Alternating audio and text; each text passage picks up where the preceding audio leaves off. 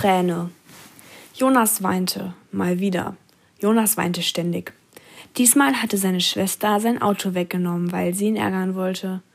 Er schmiss sich auf den Boden, hämmerte mit beiden Händen auf die Steine und presste sich einige Tränen aus den Augen, um seinem Ärger mehr Ausdruck zu verleihen. Mehrere Tränen kullerten aus seinen Augen. Eine der Träne kullerte ganz schnell heraus und beeilte sich, von Jonas fortzukommen.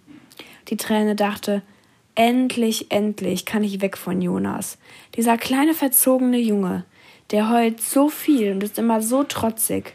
Ich mag nicht mehr bei ihm sein.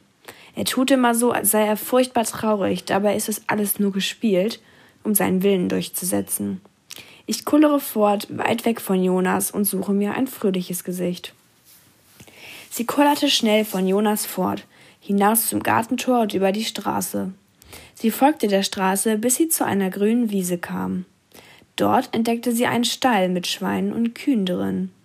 Sie kullerte in den Stall hinein, um nachzusehen, ob dort glückliche Tiere wohnten und sie ein neues Zuhause fand. Dort standen nebeneinander in großen Boxen viele Kühe. Die Schweine waren alle in einem großen Stall untergebracht. Hallo, sagte die Träne. Seid ihr glücklich? Muh, brummte eine Kuh. Nein, sind wir nicht. Siehst du die große Weide vor unserem Stall? Wir dürfen sie nur ansehen, aber nicht betreten. Und wir haben solche Sehnsucht danach, auf ihr weiden zu dürfen. Genau, sagten die Schweine. Wir sind auch nicht glücklich. Auf der Wiese ist ein riesiges Schlammloch, in dem wir uns gerne suhlen würden. Aber wir dürfen nicht auf die Wiese. Der Bauer hat keine Lust, uns jeden Tag wieder einzufangen, wenn wir abends wieder in den Stall sollen. Deshalb lässt er uns erst gar nicht aus dem Stall heraus.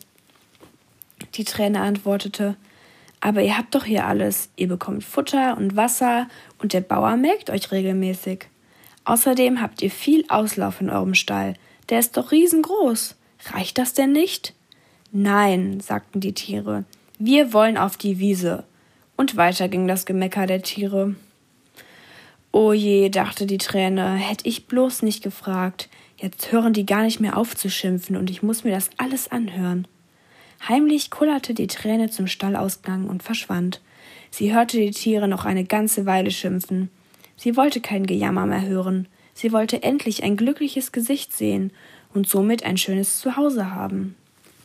Sie kullerte weiter und kam in die nächste Stadt. Dort kam sie zu einer Schule. Viele Kinder liefen auf dem Schulhof herum. Sie kullerte in eine Ecke des Schulhofes und schaute sich um. Ihr Blick fiel auf eine Gruppe Mädchen, die sich zankten. Das ist meine Puppe, heulte das eine Mädchen. Nein, schrie ein anderes, größeres Mädchen zurück. Das ist meine. Ich habe sie in einem Klassenzimmer gefunden. Aber ich habe sie doch verloren, rief das erste Mädchen. Na und? Gefunden ist gefunden, rief das große Mädchen. Und dann ging die große Heulerei los. Schnell weg hier, dachte sich die Träne und rollte weiter. Auf ihrem Weg auf der Suche nach einem fröhlichen Gesicht kam die Träne an einem Altenheim vorbei. Sie rollte hinein und traf auf einen alten Herrn, der im Bett lag. Bist du glücklich? fragte die Träne. Warum sollte ich glücklich sein? antwortete der alte Mann. Ich liege hier im Bett, abgeschoben von meiner Familie. Keiner will mich mehr haben.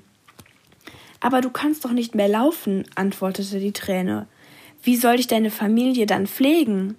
Da bist du doch hier gut aufgehoben. Da bekommst du Hilfe und hast andere Heimbewohner zum Spielen und Reden. Außerdem besucht deine Familie dich doch oft. Du bist so weit gesund und dir geht es gut. Warum kannst du hier nicht glücklich sein? Ich will hier gar nicht glücklich sein, antwortete der alte Mann. Oh nein, dachte sich die Träne Schon wieder einer, der unglücklich sein will und sich selber Probleme macht. Sie kullerte schnell aus dem Altenheim heraus. Sie kam an einen Garten, in dem zwei Familien mit Kindern grillten. Sie meckerten über den bewölkten Himmel und die verpasste Chance, bei sonnigem Wetter zu grillen und im Garten zu liegen. Die Träne rollte erst gar nicht näher an den Garten heran.